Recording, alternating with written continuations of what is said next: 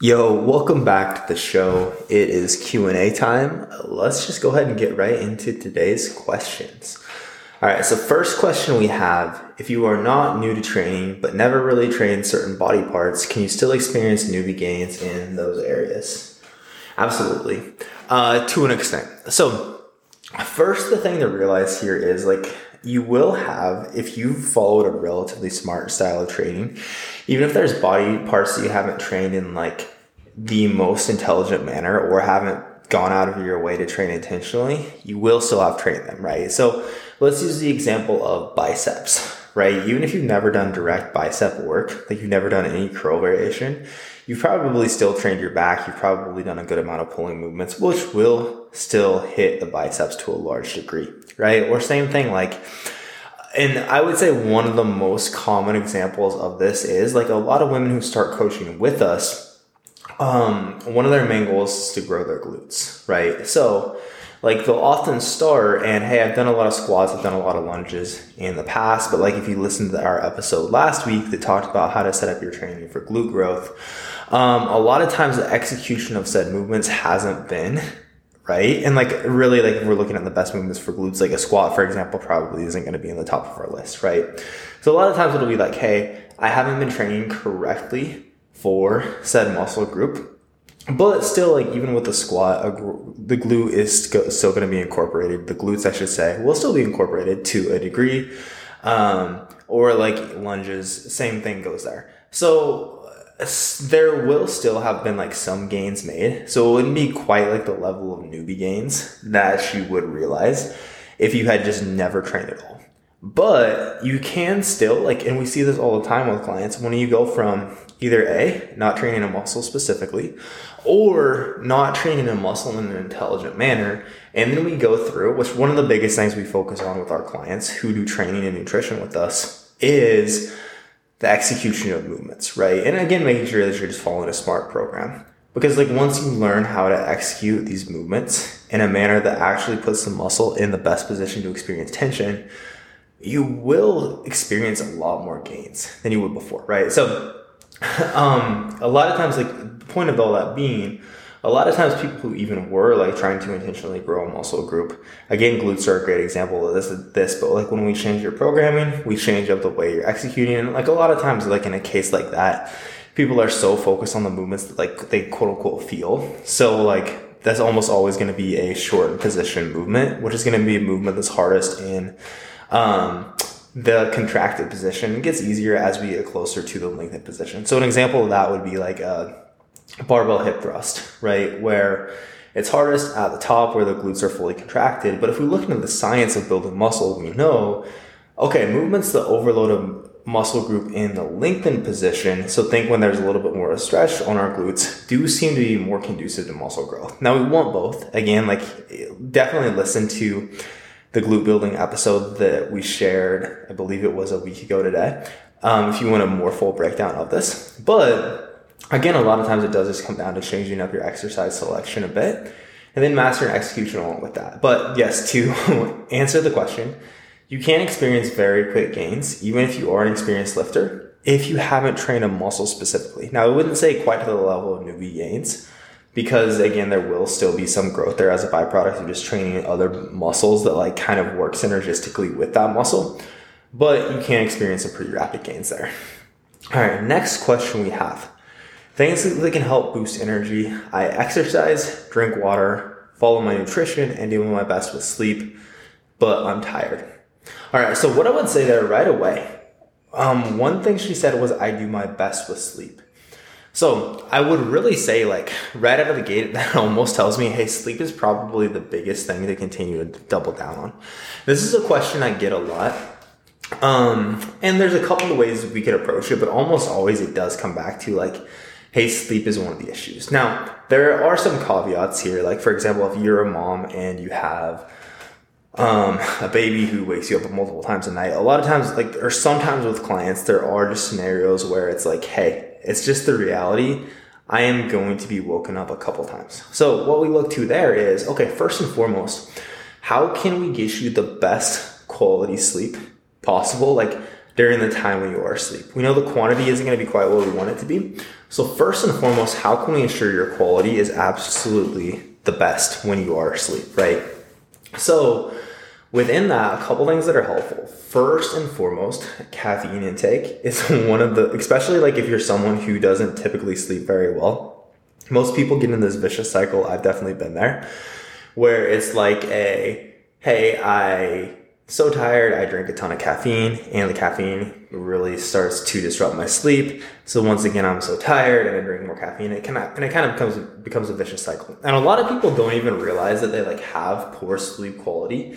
It's just, or they wouldn't think it's caused by caffeine. It's just a case of like, yeah, I always just have to like wake up to pee two to three times per night, or like, yeah, things just wake me up like random sounds and shit will wake me up a lot during the night. But a lot of times, what people don't realize is like, hey, actually you're waking up to these things because you are not experiencing as deep of sleep because caffeine is somewhat disrupting this, right? Or stress. Those are two very common examples of this. So, with caffeine, it is definitely a good rule of thumb for most everyone to cut it off by 2 p.m. at the latest. And really, I found that for most clients, that number is more like noon. Next, a supplement that can actually help your body clear caffeine better um, it's called Rutaecarpine. I think I said that correctly. But um, another suggestion I made for a couple clients who really, really struggle with giving up the caffeine, um, that can be helpful as well because it basically just helps your body metabolize it and get it out of your system quicker. Now, from there, then we typically have to look at stress levels. So, another very common issue, like when people are struggling with sleep, is looking at a lot of times people will be like waking up at like three to four at the night, just wide awake and struggling to fall back asleep. Again, like clients that are very stressed out is very common, and this is almost always one of the symptoms. So the thing to understand there is what's happening. All right, so melatonin and cortisol, two different hormones, are antagonist, right? So basically, how it works is typically as melatonin, which is one of the hormones that basically makes you fall asleep, rises, levels of cortisol decrease, right? Now, through the early morning, levels of cortisol gradually spike until they wake you up, right? And cortisol isn't a bad thing. Cortisol is a stress hormone, but in the right dose, it isn't a bad thing, right? So here's part of what helps wake you up in the morning.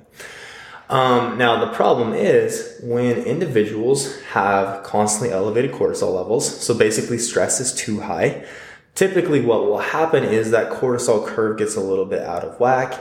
Cortisol levels spike earlier than they should in the early morning. And that's when people wake up at like 3 to 4 a.m. just wide awake.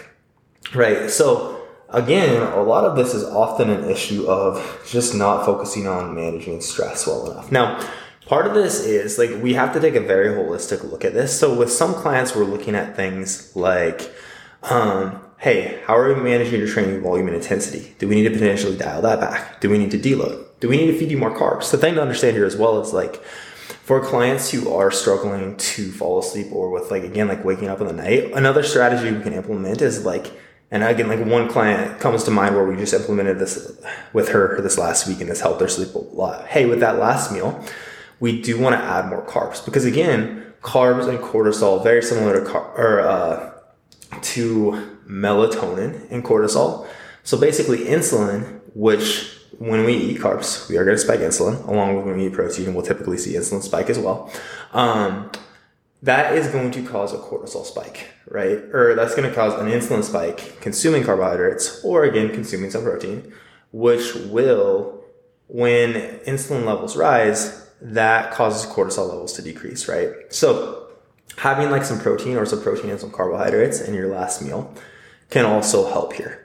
Now, from there, we do typically need to get a little bit more woo woo into things like, hey, what are you doing to wind down at the end of the day, right? Um, so, really, for a lot of our clients, just establishing a solid nighttime routine is extremely helpful. So really what I tell people to do is like take the last 30 to 60 minutes, consider those your wind down time, right? Like we don't want you to be, if you use your phone a lot from work, put it on do not disturb. If you have like work emails, like don't be checking your work emails right before bed. We really want you to be in a calm, relaxed state. And typically what I recommend from there is some type of brain dump journaling where you literally just open up like a Google Doc or you have uh, like a written journal where literally just write out whatever thoughts come to mind, right? Don't judge yourself, just write whatever comes to mind. Now, most people I found like this is very therapeutic because it kind of gets that endless loop of thoughts out of your head and onto paper. Now, for more like career driven people, typically what I found is a lot of times one of the issues will be like you're laying in bed at night and thinking about all the things you need to do. And this is something that's helped me a lot is writing out everything you need to do the next day before bed as part of those journaling session and then even keeping like your notebook beside your bed so if you think of something in bed, you don't have to lay there and like, oh, man, I need to remember to do this. I have to remember to do this. I have to remember to do this. And like stress levels rise. You can just write it down and go back to sleep, right? Um, meditation can also be helpful here. Breathing exercises can be helpful. And then one of the final takeaways is don't just, don't get in bed until you're actually ready to go to bed, right? Don't lay in bed and look at your phone. Don't lay in bed and like watch TV. We want to train your brain that your bed is only for sleep, right? So one of the things that absolutely wrecks people's sleep patterns is again like laying in bed and reading, laying in bed and watching TV. Again, we want to train your brain that your bed isn't for mental mental stimulation; it is only for sleep. So, um, first and foremost, what I would say is if you're struggling with energy, I would absolutely start there because so many people, like the majority of people ask this question, if we actually dig into like, hey, what's your sleep like? It's almost always like, I'm getting somewhere between four to six hours a night. And then if we look at that, it's like, hey, wake up three or four times a night, right? So almost always I would start there. Now, from there, within your food, what I would look to is again, making sure we're getting in adequate protein. So somewhere between point 0.8 and one grams per pound of body weight. Um, for someone really, and this does kind of depend on the context of where you're at, whether you're pushing more for fat loss, uh, muscle growth, or just maintenance. But I would also say, like within that, make sure your carb intake is reasonable. So again, I would say like at a bare minimum for most people. And again, this depends on like the context of maybe your movement isn't very high, so you have to diet a little bit more aggressively. But for most people, I would say at least like one gram of carbs per pound of body weight. And then I would really make sure you're aiming to get at least five daily servings of fruits and veggies combined and really just aim to get a wide diversity of colors within each of those, right? Now, we could get a little bit deeper into like supplements. I would say for most people, supplementing with like just as some general recommendations, most people are going to benefit from supplementing with omega 3s, with vitamin D, and with magnesium. But really, what I would say there is like, if you tick all those boxes, really still the most helpful thing in almost every case is going to be working through what I dug into with the sleep. All right, next question we have is what's your favorite piece of advice for new clients? I absolutely love this question. So, what I would say if there are two things that all our most successful clients have in common, it's one, they are good communicators. Two, they're not perfect, but they do give good effort. If you can do those two things, you will get good results as a client. So, first and foremost, the thing to understand as far as communication is coaching isn't just us, hey, here's your plan. All right, you're going to crush it. Um, and we'll talk to you again in a month, right? Like if that was all it took to actually coach was just like, hey, here's the information, cool, you're set. People, you guys can literally just like read the blogs that we put out. People could just listen to a podcast and get great results, right? Coaching has to be individualized and tailored to you. But so much of that is like our communication back and forth, right? So like so much of that is us looking through your training log and being able to see your notes, being able to see like how you rated your pump, how you rated the disruption on the movements, actually like seeing the form videos where we ask for form videos. Within your check-ins, it's us getting your feedback in a detailed way on, hey, what went well this week? What did you struggle with this week? What's like, what do we have coming up here? Or like, hey, in your biofeedback where you mentioned cravings were really high, give me more details on that. What does that look like?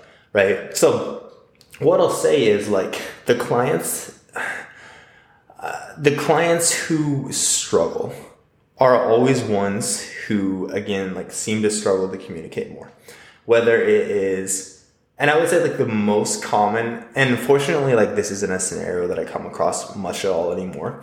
But when I started coaching, how how this would almost always come up was, and I think there is kind of a threshold for most newer coaches where like when you first start coaching, I know this is how how it was for me when I first started coaching in, online. The first like year, I struggled a lot more to get clients to the where is it here at the process as our clients are now. And I think part of that is just like growing a company, growing like your reputation. People know like more and more like as things continue to grow, we get people better and better results. That like if you're gonna hop on board, you need to be serious about this, right? So like one, it is not not submitting check-ins, right? Like if you don't submit your check-in, you're just not taking this seriously. If us as coaches have to chase you down for your check-ins, we if on a consistent basis, like there are times where like, hey, something crazy happened, and um, I'm sorry, like this is late. This is like 12 hours late. Like that's that's fine. Like right, sometimes things happen, and we get it. But if your coach is consistently having to chase you after your check-ins, if your check-ins are consistently late, your coach probably cares about getting you results more than you care about results, or your coach is putting more effort into it than you are, right? So it doesn't matter if you say you want results, your actions don't align with that. Now, very similarly, if it's a case of like, so that's typically the first situation where I'll, how I'll see that, how I've seen that play out in the past. The other would be someone will submit a check-in, but the, like, it's just very, very brief. There's very little detail to it. So thus we as coaches like actually get helpful information out of you so we can adjust the plan for the week. We'll ask questions and then it's like, hey, I literally have to check in through uh, the week because I didn't get a response to these questions. I don't get anything back. And then maybe like with the next week's check-ins, I will get a response to those, right? Again, like my, I would say, especially my first year, that was the most common, like when I was struggling with a client, like with this communication, this communication example, that was the most two common, the most common two ways that I would see that play out. Um, so really, I would say like, understand like if you're doing either of those two things, if you are working with a coach right now, listen to this and it's like, shit, that's me.